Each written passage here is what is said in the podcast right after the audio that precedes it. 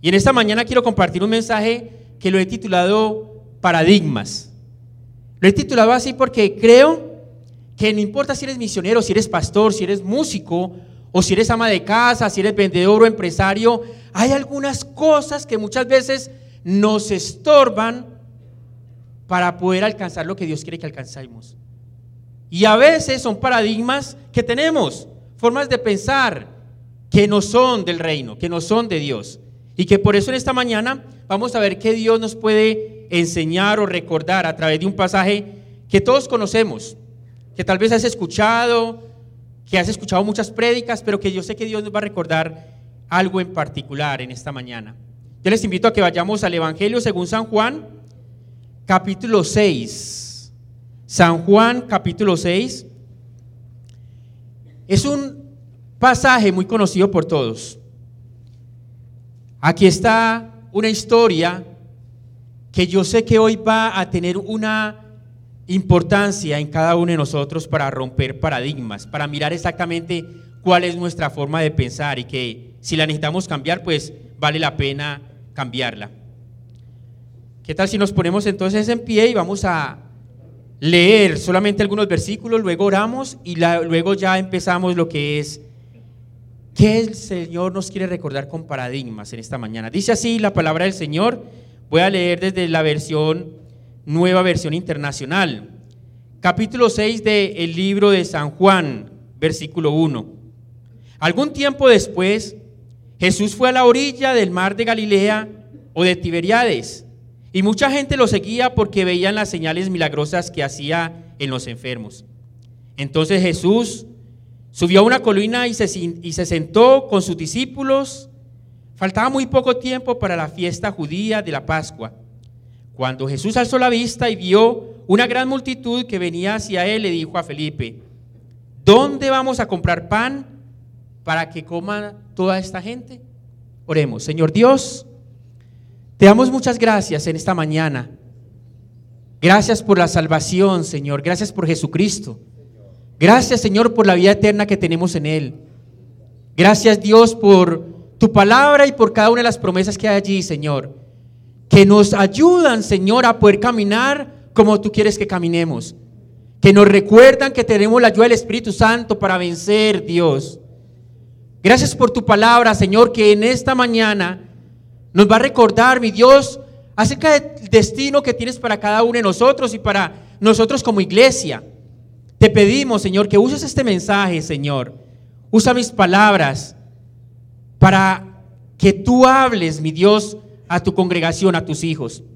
Yo te pido, Señor, que me ayudes a ser claro en el mensaje, que sea un mensaje sencillo, pero lleno de tu Espíritu Santo, mi Dios. Que cada uno de los que estemos aquí, Señor, podamos ser animados, fortalecidos, bendecidos con tu palabra, pero también desafiados y si tenemos que tomar decisiones, que lo hagamos, Señor. Bendícenos, Señor, en este día, en el nombre de Cristo Jesús. Amén y amén. Pueden sentarse, mis hermanos.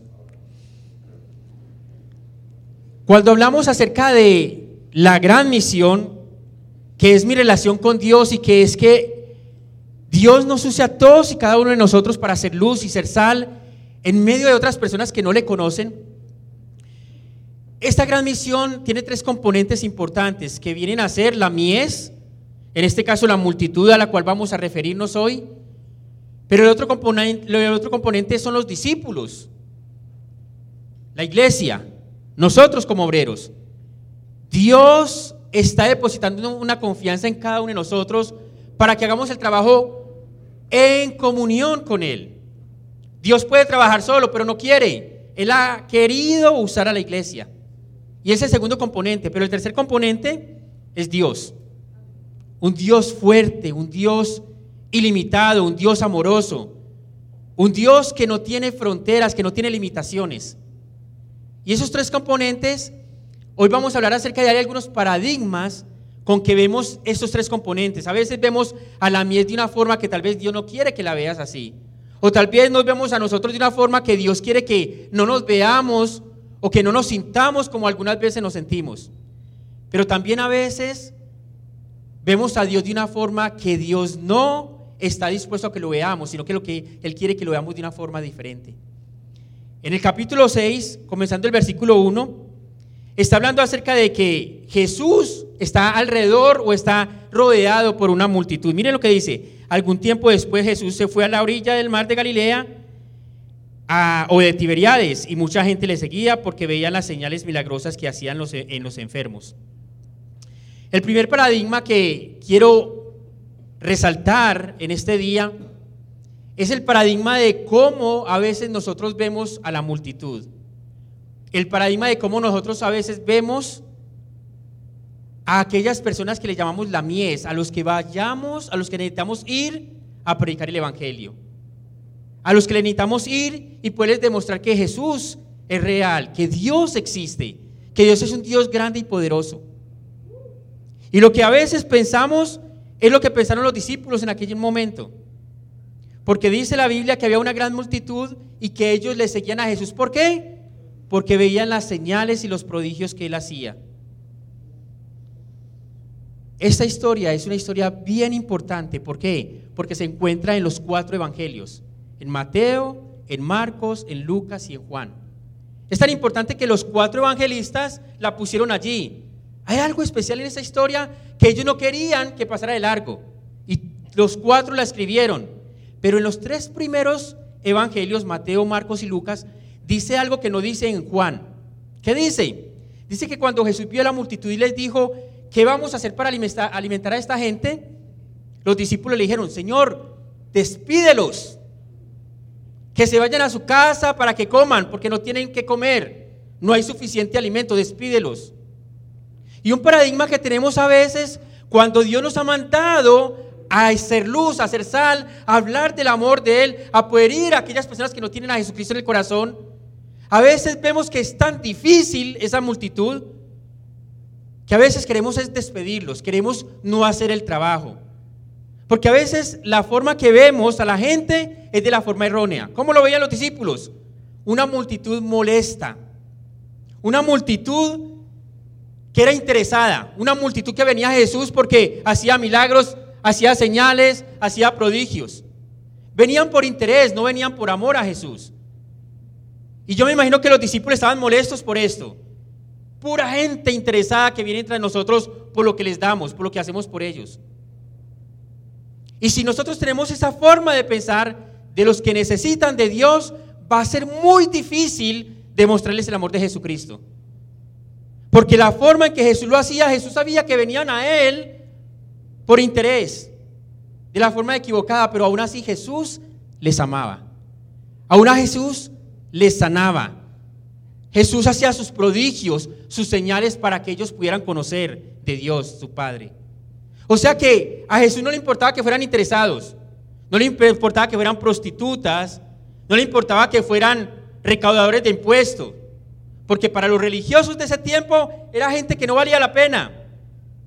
La pregunta para nosotros es, ¿los que no tienen a Jesús en el corazón valen la pena? ¿Será que ellos tienen un valor especial para nosotros? Lo tienen para Dios y lo sabemos. Sabemos del amor que Dios tiene para con ellos, pero como iglesia, como obreros, tú eres un discípulo de Dios, porque cuando aceptaste a Jesús en el corazón, ya pasaste a ser de la familia de Dios. Pero un paradigma es, no podemos ver a la gente de esa forma. Tenemos que verlos como Dios los ve. ¿Cómo los ve Dios? Dios los ve hechos a su imagen y semejanza. Dios los ve como una criatura que necesitan de su amor, de su protección, de su bendición. Y a no ser de que nosotros no lo veamos de esa forma, no vamos a cumplir con la misión que Dios nos ha dado para con ellos. Hermanos, hemos estado en China. En China Jesús no es bienvenido. Si supieran que somos misioneros allá, nos llevan a la cárcel y después nos deportan a nuestro país. Las personas que siguen a Jesucristo tienen persecución directa del gobierno. Son personas que adoran imágenes, diferentes ídolos, dioses. Hay lugares allá donde los tibetanos creen en la reencarnación y no comen carne porque no pueden matar animales. Y ellos se pasan pagando indulgencias, pagando indulgencias para un día ir al nirvana. Creen en los espíritus. El, ambiente espiritual allá es bien pesado. ¿Por qué? Porque una persona que está poseída por un espíritu, nosotros le llamamos endemoniado.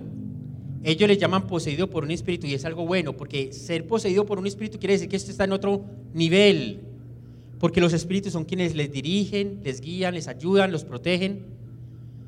Como ellos no comen carne, para no matar ningún animal, porque si mataran un animal podría ser su tío, su primo, su abuelo, porque cuando ellos mueren, ellos reencarnan en otro animal y van reencarnando y reencarnando hasta un día llegar al nirvana. La medicina no es muy popular allá, porque cuando usted va al médico y está enfermo, el médico le receta una medicina para que usted mate los microbios, los animalitos que lo están enfermando. Pero ellos no pueden porque esos animalitos son personas que se han reencarnado. ¿Qué hacen ellos para recibir sanidad? Van a unas rocas, a unos lugares santos que ellos dicen que están poseídos por espíritu. Y van y se rozan, se tocan en esos lugares y creen que el espíritu que está poseyendo esa roca les va a dar la sanidad. Personas que se mantienen haciendo eso todos los días. Dígame si no es bien difícil predicar el Evangelio. Dígame si no es algo que uno lo ve y dice, ¿cómo van a creer en Jesús? ¿Cómo van a dejar esto? ¿Qué temor ir allá? Todo es rodeado por espíritus. ¿Hay alguien que está poseído por espíritu y está revolcándose en el piso? Ni modo de echar un demonio porque te linchan porque es algo bueno para la comunidad. A esa clase de personas Dios nos ha mandado. Pero pensemos acá, localmente. ¿Quiénes son las personas que te rodean en tu familia, en tu trabajo? ¿Cómo los estás viendo? ¿Como un problema? ¿Como una molestia? ¿O los estás viendo con el amor de Jesucristo, que necesitan conocer de Dios? Y Dios quiere romper el paradigma de que veamos a la gente de forma diferente a como Él la ve. Y que el Señor nos ayude en el día de hoy a decirle, Señor, ayúdame a mirarles de la forma que tú lo haces para poder suplir sus necesidades. Porque somos diferentes, somos hijos de Dios, tenemos un ADN diferente y la gente necesita lo que tú tienes en tu corazón, que se llama Jesucristo. Entonces el primer paradigma es acerca de la mies, de la multitud verlos de una forma diferente a como lo vemos. En el versículo 7, mire lo que dice. Voy a leerlo. Ni con el salario de ocho meses podríamos comprar suficiente pan para darle un pedazo a cada uno, respondió Felipe. Cuando Jesús ve el problema grande que había, que era una multitud sin comida, le dice a Felipe, Felipe, ¿qué vamos a hacer para alimentar a toda esta gente? Pero dice la Biblia, le dijo para probarlo porque él ya sabía lo que iba a hacer. Hermano hermana, Jesús ya sabe lo que va a hacer. Dios es soberano. Solamente puede hacer así, toda la gente se arrodillaría delante de Él. Pero Él quiere incluirte a ti, incluirme a mí en la misión para la humanidad.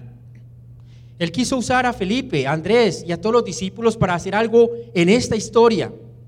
Él quiere utilizarte a ti, a tu familia, a la iglesia, para que podamos hacer algo especial en lo que Él está destinando para Medellín, para Antioquia o para otros países a través de cada uno de nosotros. Y aquí dice que cuando le dijo a Felipe, Felipe, ¿qué vamos a hacer? Felipe dice, Señor, no se puede, eso es grande, eso es imposible. Ni siquiera trabajando tanto tiempo pudiéramos tener el dinero para alimentar a toda esta multitud. El paradigma que Dios quiere romper también es que el problema que estás enfrentando hoy o que enfrentarás mañana, o que está obstaculizando que haga la obra del Señor, es que a veces lo vemos en nuestra propia perspectiva. Creemos que somos nosotros quienes vamos a solucionar el problema. Felipe creía que era él quien debía comprar el alimento y darle a toda esa multitud que había allí. Se estaba olvidando que cuando Dios te está enviando a hacer algo, es Él quien lo va a hacer. Que cuando Él te manda a orar por un enfermo, no eres tú quien lo va a, sanar, es el Espíritu Santo a través de ti. Que cuando Él te envía a hacer algo especial para Él, como echar fuera a un demonio, no eres tú, es Él que tiene el poder. A veces vemos los problemas y creemos que somos nosotros quienes vamos a solucionarlo. Y el Señor dice, no, soy yo. No mires tus debilidades o no mires tus fortalezas como parte de la solución. Piensa en que tenemos un Dios grande, fuerte, un Dios ilimitado. Debemos saber que la tarea que tenemos es una tarea grande que tú y yo no podemos llevarla a cabo a no ser de que Jesucristo lo haga con nosotros. No luches solo. Piensa, ¿qué problema tienes hoy? ¿Con qué estás enfrentándote hoy? ¿Lo estás haciendo de la mano de Dios? ¿O lo estás haciendo creyendo que eres tú quien puede solucionar esa situación? Felipe lo pensó. Señor, ni trabajando tanto tiempo podemos hacerlo. Es imposible. Hermanos, tenemos un Dios ilimitadamente grande, ilimitadamente amoroso, ilimitadamente protector, ilimitadamente proveedor. Esa clase de Dios que tenemos y que tenemos que entonces decir, Señor, queremos creer que es posible. Saben, a veces cuando vemos las necesidades o los problemas, empezamos a llorar y a creer que cada problema y que cada necesidad es algo malo. Pero la necesidad puede ser algo bueno. ¿Cómo así? Sí. Vemos las necesidades como algo negativo, pero podría ser algo positivo. ¿Y por qué? Porque cuando la necesidad está enfrente, es una razón para arrodillarnos delante de Dios y decirle, Señor, te necesitamos. Una razón para ver cómo Dios sana a mi primo o a mi tía. Que cuando venga la, la situación difícil podamos ver a Dios en acción. Las dificultades, las necesidades te pueden ayudar a ver a Dios en acción. Amén. Son oportunidades para que Dios actúe. Estuve en el Tíbet y allí conocí a un pastor chino. Lo conocí porque constantemente en vacaciones yo iba a Hong Kong a traficar Biblias. Y recuerda que pasaba las Biblias desde Hong Kong a la China, recuerden que era, es ilegal. Ahora se está viendo un poquito más la apertura de las Biblias. Pero en aquel entonces yo recuerdo que yo traficaba Biblias con unas maletas por la frontera. Con mucho miedo me temblaban las piernas y yo decía, Señor, donde me agarre la policía me meten a la cárcel, porque es algo ilegal. Es como traficar droga. Y yo recuerdo que una vez estaba caminando por la frontera y un policía pasó muy cerca. Yo decía, ya sabe, ya sabe, ya sabe. Pero yo pasé y estaba tan asustado que le dije, Señor, esta es la última vez que trafico Biblias, ya no más. Ya no aguanto este, este, este miedo. Y yo pasé la frontera y cuando pasé la frontera empecé a repartir las Biblias a ciertas personas y esas personas empezaron a coger la Biblia y la abrazaban y empezaban a llorar y decir, wow, la primera vez que tengo mi propia Biblia. Porque ellos usaban una Biblia y la rasgaban por hojas y se las iban pasando, trataban de memorizarse lo que más podían y la pasaban a otros cristianos. Y cuando ellos abrazaban la Biblia decían, la primera vez que tengo mi Biblia, ¿cuánto vale? Y yo los miraba y yo les decía, no, nada, es gratis. Pero cuando yo veía sus lágrimas y su alegría de recibir la Biblia, yo le decía, Señor, olvídate lo que te dije allá. Yo voy por más, yo voy por más. Y conocí a este pastor que yo le daba muchas Biblias, mucho material evangelístico. Y él empezó a tener mucho material en su casa. Un día llegó la policía. Y cuando llegó la policía se lo llevó arrestado. Y cuando lo arrestan es que no dicen a qué cárcel va, cuánto tiempo va a estar en la cárcel. No sé, si lo desaparecen, mejor dicho, no se sabe nada. Cuando yo escuché que lo habían metido a la cárcel, dos semanas me quedé encerrado en mi cuarto. Yo tenía miedo, tenía pánico. Yo decía, Señor, ya saben que yo le di esas Biblias. Iban a venir por mí. Yo, yo oraba y decía, Señor, protégeme. Luego de dos semanas salí a buscar a la esposa de este pastor y nos reunimos y dije, pastora, ¿cómo podemos ayudarle? Sabemos que su esposo está en la cárcel, sus hijos tienen necesidades. Voy a llamar a Colombia, a Estados Unidos, para que hagamos algo por ustedes. ¿Qué necesitan? Le dije yo. Y esta pastora me dice, hey, John Mario, dile a los de Colombia, a los de Estados Unidos que por favor oren para que mi esposo tenga la valentía de predicar en la cárcel. Y cuando yo escuché eso, yo dije, uy, no, a mí me falta mucho. Yo estuve dos semanas escondido en mi cuarto para que no me llevara la policía. Y cuando le pregunto a esta pastora, ella no me pide ni plata, ni comida, ni vestidos, ni siquiera me dice, oren para que mi esposo salga de la cárcel. Me está diciendo, oren para que mi esposo tenga la valentía de predicar en la cárcel. Ven la cárcel como una oportunidad para predicar a los presos. Ven las necesidades, los problemas como una oportunidad para que Dios se magnifique, se glorifique, para que Dios se muestre como poderoso gigante. ¿Cuántas veces vemos el problema y nos apabullamos y lloramos y decimos, el Señor me abandonó? Y tal vez lo que Dios quiere es, te está poniendo el problema de hoy para decir, yo voy a estar contigo y vas a ver cómo yo lo resuelvo. Y vas a ver mi provisión, vas a ver cómo yo sano y cómo hago cosas en tu vida. Porque Dios quiere que vengan las necesidades, que vengan los problemas, pero que los enfrentemos de la mano de Él. Jesús mismo lo dijo, en el mundo tendréis aflicción, pero tranquilos, yo he vencido al mundo. O sea que el tener una necesidad, el tener un problema, tal vez no es negativo del todo, puede ser algo positivo porque vamos a poder conocer a Dios tal como Él quiere ser conocido. Amén. El paradigma 3, versículo 8 dice así. Otro de sus discípulos, Andrés, que era hermano de Simón Pedro, le dijo, aquí hay un muchacho que tiene cinco panes de cebada y dos pescados, pero ¿qué es esto para tanta gente? ¿Qué es esto para tanta gente? Acá vemos a Andrés, que es como que uno que, toma, como que toma ánimo. Felipe dice, no, eso no es, imposible, Señor, ni trabajando tanto podemos hacer esto. Y viene Andrés, es como que toma un poquito de ánimo y dice, hey, maestro, aquí hay un muchacho que tiene cinco panes y dos peces. Pero al mismo tiempo dice, pero ¿qué es esto para tantos? Es como que se anima, pero al mismo tiempo dice, la realidad es otra. ¿Qué es esto para tantos? No es posible hacerlo.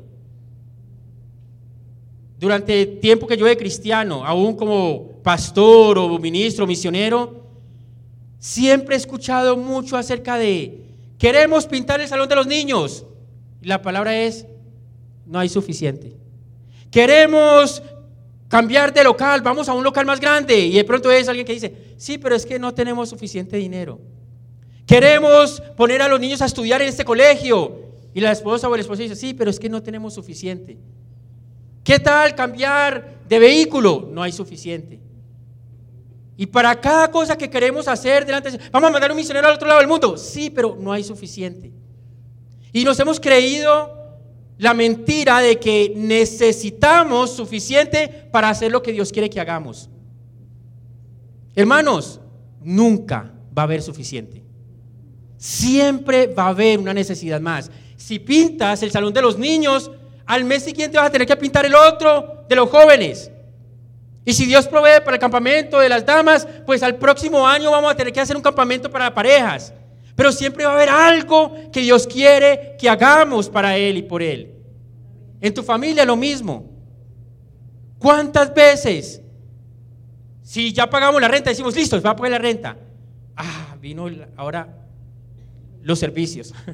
y si no son los servicios, entonces es la pensión de los niños del colegio. Y si no, cada vez hay algo que hacer. No tener suficiente puede ser algo bueno. ¿Por qué? Porque cuando usted y yo no tenemos suficiente, nos arrodillamos y decimos, Señor, por favor, provéeme.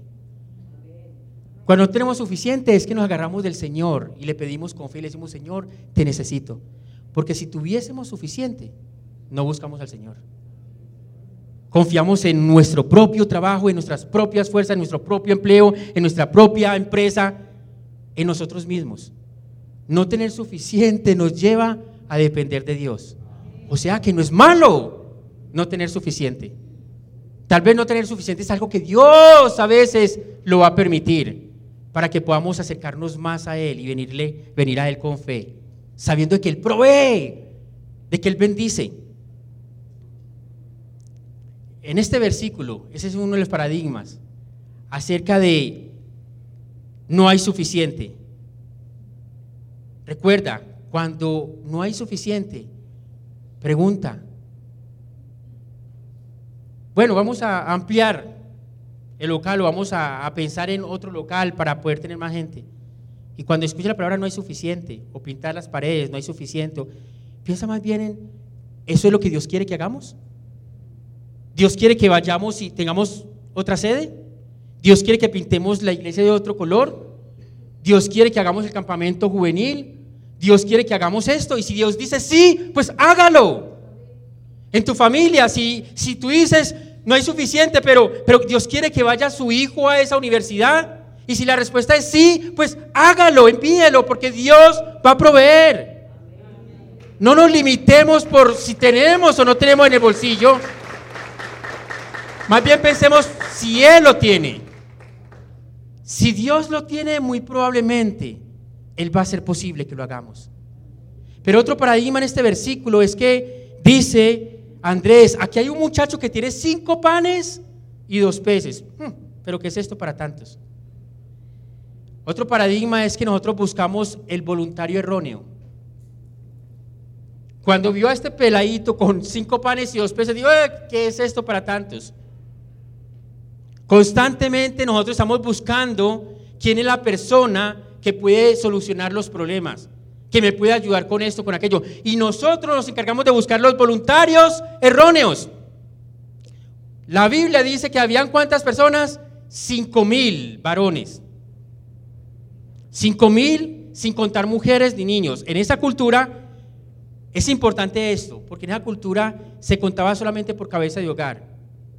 Habían cinco mil varones. Quiere decir que me, si yo hubiese estado ahí con mi familia, me hubieran contado como uno, pero realmente éramos cuatro.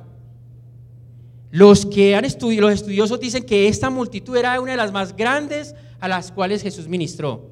Podría estar más o menos entre 20 y 25 mil personas aproximadamente. ¿Y por qué es importante esto? Piensen, 20 mil, 25 mil personas. Entre esa multitud tenía que haber un rico. Tuvo que haber un recaudador de impuestos. Tuvo que haber alguien que tenía dinero en el bolsillo. Alguien acaudalado, alguien que, tenía una estabilidad económica. Entre 20 y 25 mil personas, de más que sí. Pero nunca apareció. Nunca vino y dijo, Jesús, ¿cómo, cómo, a ver, ¿cómo vamos ahí? ¿Qué tengo que hacer? ¿Cuánto? ¿Cuánto el cheque? ¿Cuántos panes? ¿Cuánto hacemos? No. ¿Saben quién apareció? Un muchacho con cinco panes y dos peces. Jesús le encantan esas clases de personas que vienen con cinco panes y dos peces. Aquellas personas que no están limitadas a cuánto, el, monto la suma, lo grande, no, lo que tú puedas, la disposición. Este niño estaba dispuesto a dar cinco panes y dos peces, estaba dispuesto a dar su lonchera, su almuerzo. ¿Por qué lo hizo? No sabemos. Si tenía fe en que iba a multiplicar o si lo hizo para que Jesús comiera y los demás no comieran, pero este niño dio todo. Y cuando lo dio, es con el fin de poder entender que Jesús necesita un poco de ti. Necesita que tú puedas decirle, Señor, no tengo mucho para darte, pero aquí estoy yo. Estoy dispuesto. El paradigma que tenemos que romper es no buscar el voluntario que nosotros creemos que es el que va a hacer las cosas. Como misioneros, a veces nos ha pasado. Porque pensamos, no, si yo a una iglesia grande, una iglesia donde sean miles de personas, y si nos dan una buena ofrenda, podemos ir a China. El Señor dice, ah, ah, ah. Ustedes van a ir porque yo voy a proveer. No por cierta iglesia o cierta persona, porque yo soy el que proveo. Y la mejor forma de poder glorificarle a Él y de testificar que si hemos ido a la China y estaba allá, es por la misericordia de Dios. Que Él ha tocado corazones, que Él ha bendecido, sí, pero que nosotros debemos enfocarnos en Él y no buscar el voluntario erróneo.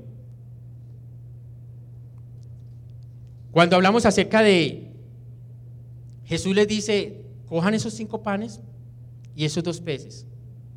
Y Jesús dice algo en el versículo 9 en adelante, dice, voy a leerlo acá.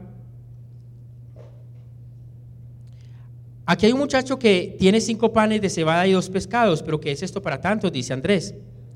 Hagan que se sienten todos, ordenó Jesús. En ese lugar había mucha hierba, así que se sentaron y los varones adultos eran como cinco mil. Jesús tomó entonces los panes, dio gracias y distribuyó a los que estaban sentados todo lo que, eh, todo lo que quisieron. Lo mismo hizo con los pescados. Cuando yo era niño y escuchaba esta historia, yo pensaba que cuando Jesús cogió los cinco panes y dos peces y dio gracias, que ya cada persona tenía un platico ya que se le había puesto el pan y el pez ahí cada uno. Era como que algo mágico había pasado en esos momentos. Pero cuando yo leo la historia, me doy cuenta que fue completamente diferente. Que pasaron cosas extraordinarias allí, que me emocionan. Por ejemplo, que, que Jesús tomó cinco panes y dos peces y dicen los cuatro evangelios que él los repartió a sus discípulos para que los discípulos lo repartieran dentro de la multitud. ¿Qué quiere decir esto? Que cinco panes y dos peces para doce discípulos y luego la multitud. Bueno, ayúdenme con las matemáticas. ¿Cuánto es 5 más 2? 7. Dividido 12. Muy poquito. 5 más 2 dividido 12 es algo muy poquito. Y ese poquitico Jesús lo repartió y le puso en una canasta para Pedro, otra para Andrés, otra para Felipe. Cada uno de ellos tenía una canasta con muy poquito. Y luego que tenían con muy poquito, les dice a los discípulos, bueno, vayan y repartan a toda la gente que coman lo que quieran. ¿Se imagina usted como discípulo? Usted con la, canasta y usted va y usted está pensando en lo poquito que hay ahí y usted va a los primeros y le dice, miren, Jesús dice que saquen. Él dice que mucho, pero saquen poquito porque no, no va a alcanzar. Y yo me imagino que los primeros empiezan a sacar. Y cuando sacan, el, el, discípulo va a otro, pero antes de ir al otro, yo me imagino, yo lo que haría era mirar a la canasta a ver si todavía hay. Entonces yo miro la canasta y todavía hay, entonces voy al otro. Y miro y sigue, entonces voy, yo 10, 20, 50 personas y las personas están sacando. Y no se acaba. Y yo creo que ya cuando llegan a las 100 personas, ya ahí sí, venga, coja lo que quiera, hágale que eso no se va a acabar. ¿Se imaginan a los discípulos enfrentando este mandato de Jesús? Vayan y repartan. ¡Wow! Yo me imagino como discípulo empezando a hacerlo y la gente sacando y sacando. Ya lo último, yo digo, hágale lo que usted quiera, no importa. Coja, repita porque no hay problema. Porque cuando obedecieron a Jesús, comenzó el milagro. El milagro no comenzó cuando ellos estaban ahí parqueados a ver si está llena mi canasta, ahí reparto. Ah, ah, ah, ah. Vaya reparto con la canasta, con poquito. Otro paradigma que tenemos es yo doy cuando Dios me bendiga. No, déjela que es que estoy a punto de tener una con la prima. No vea cuando me den esto, unas pláticas que estoy por ahí. Y a veces estamos, cuando yo tenga, cuando tengo en el bolsillo, ahí es que, mejor dicho, Dios va a estar súper agradecido conmigo. Y el Señor dice, no es así. Es con tu canasta medio llena, con tu canasta poquitico, con lo que tú tienes. Compártelo conmigo y te voy a bendecir.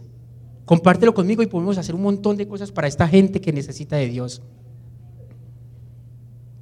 Paradigma que hay que romper es no tengo suficiente y no le puedo dar al Señor. ¿Qué el Señor va a hacer con esto? Cuando yo era soltero que me fui por primera vez a la China, la iglesia que me envió era de 50 miembros en aquel entonces.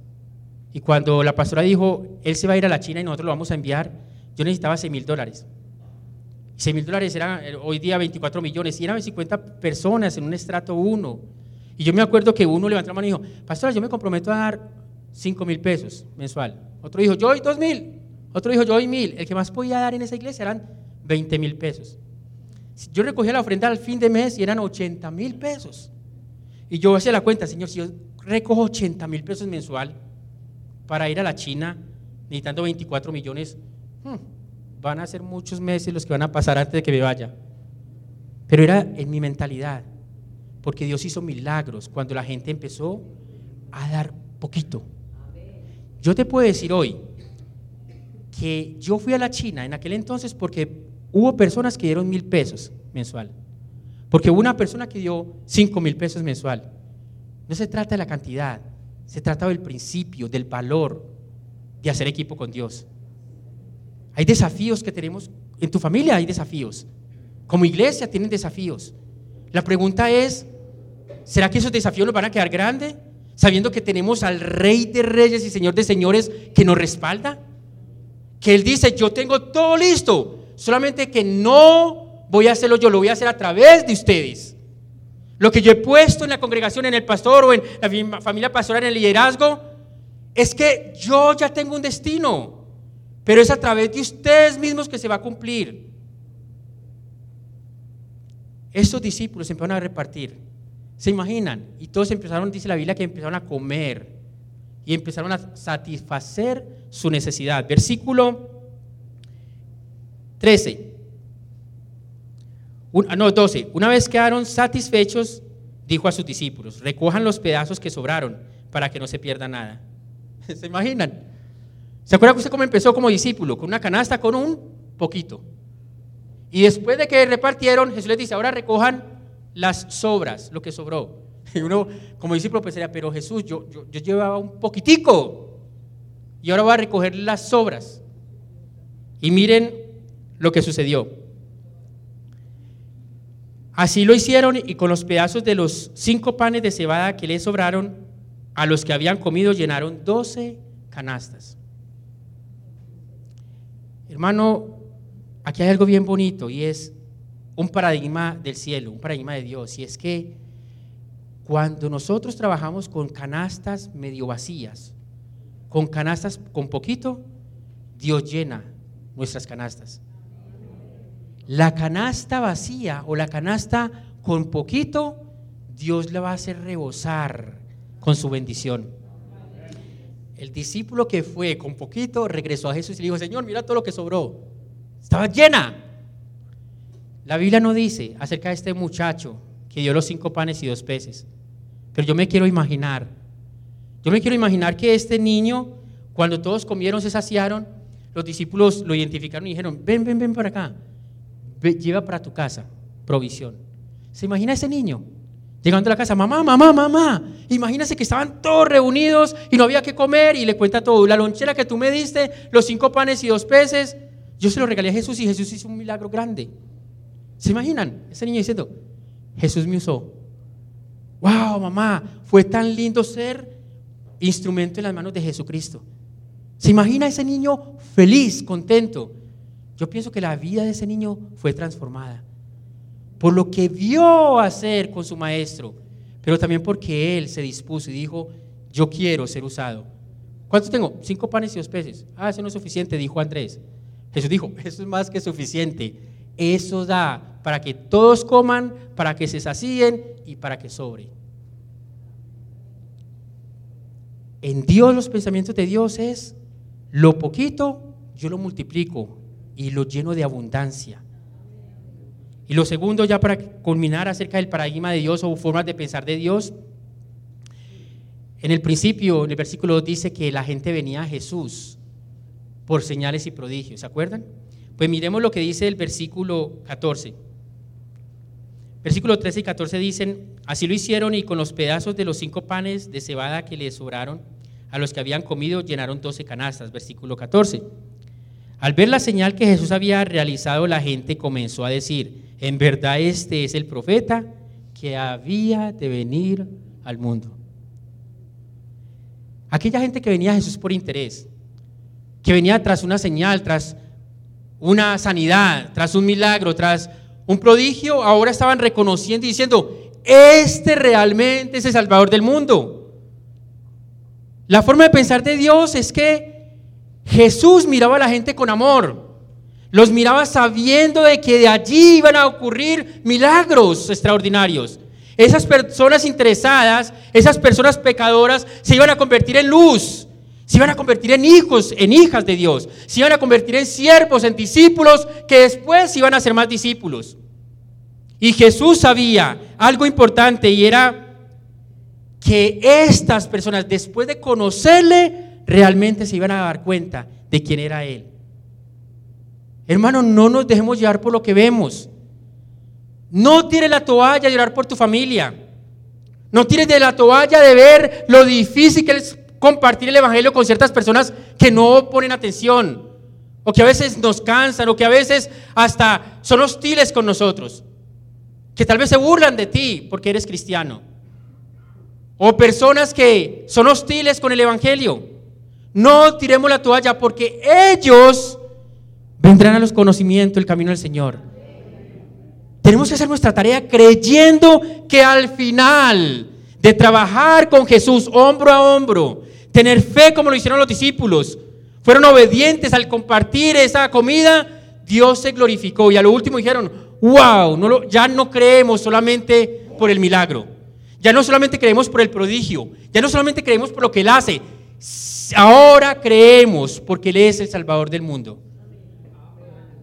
Dios te quiere utilizar a ti y a mí para su honra y para su gloria. Hay muchos retos que tienes personales, muchos retos que tienes como familia y como congregación. ¿Qué vamos a hacer con esto? Vamos a orar, pero una cosa importante y es un último paradigma que quiero aquí mencionar solamente y es, ¿será que a veces no nos queremos acercar a Jesús demasiado porque sabemos que Él nos va a pedir cosas locas? Otra vez, ¿será que no nos queremos acercar a Jesús de la forma que Él quiere que nos acerquemos? Porque Él nos puede pedir que hagamos cosas locas para Él. Tal vez Jesús le pidió hacer cosas locas a sus discípulos, ¿se acuerdan? Llenen esas tinajas de agua que la voy a convertir en vino.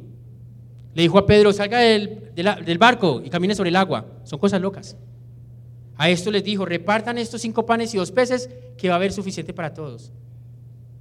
Jesús te está invitando para que seas parte de lo que Él está mostrándote a ti individualmente, para tu familia, pero también para tu congregación. Tenemos que creer y romper cualquier paradigma que nos diga que no se puede. Sí podemos en su nombre. Amén. Pongámonos en pie y vamos a orar. Vamos a darle gracias a Dios y a pedirle que si hay algún paradigma que tenemos que romper, pues que lo hagamos. Padre Santo, en el nombre de Jesús, te damos muchas gracias por esta mañana, por este día. Dios, tu palabra ha sido expuesta, Señor. Señor, es un mensaje, es un texto, es un pasaje muy conocido, pero creo que nos trajiste recordación, Señor, de romper paradigmas y ayúdanos, Señor. Somos tu iglesia, somos tus hijos y queremos cumplir con el propósito, con la misión que tú nos has encargado. Por eso en este momento, Señor, te pedimos en el nombre de Jesús que si hay algo, Señor, que nos esté estropeando, Señor, para que podamos hacer tu voluntad, que nos ayude, Señor, a tomar decisiones en esta mañana. Gracias por tu congregación, gracias por tu iglesia, gracias por tus hijos, Señor. Gracias por tu amor y tu misericordia en el nombre de Cristo Jesús. Amén. Gloria a Dios. Extienda sus manos, vamos a orar por esta familia misionera. Pidamos al Dios del cielo que los use y los haga usables. Señor, delante de ti están ellos. Tú los conoces porque tú los creaste y los llamaste. Te rogamos como congregación que los bendigas. El próximo mes vuelven a viajar. Es un país hostil al Evangelio, como lo hemos escuchado y lo sabemos. Pero tú te has complacido y por tu soberanía has planeado que ellos sean instrumentos tuyos en el Asia, en esta parte de ese continente, Señor, y de ese país tan enorme llegando a los tibetanos. Dales gracia, dales tu favor, dales tu respaldo, cuídalos. Como familia, protégelos. Y que seas tú, Señor, proveyendo todo lo que necesiten para hacer tu obra en ese lugar. Que ellos vean tu gloria y que nosotros a la distancia podamos sostener sus vidas a través de la oración y a través de la provisión. En el nombre de Jesús. Amén y amén.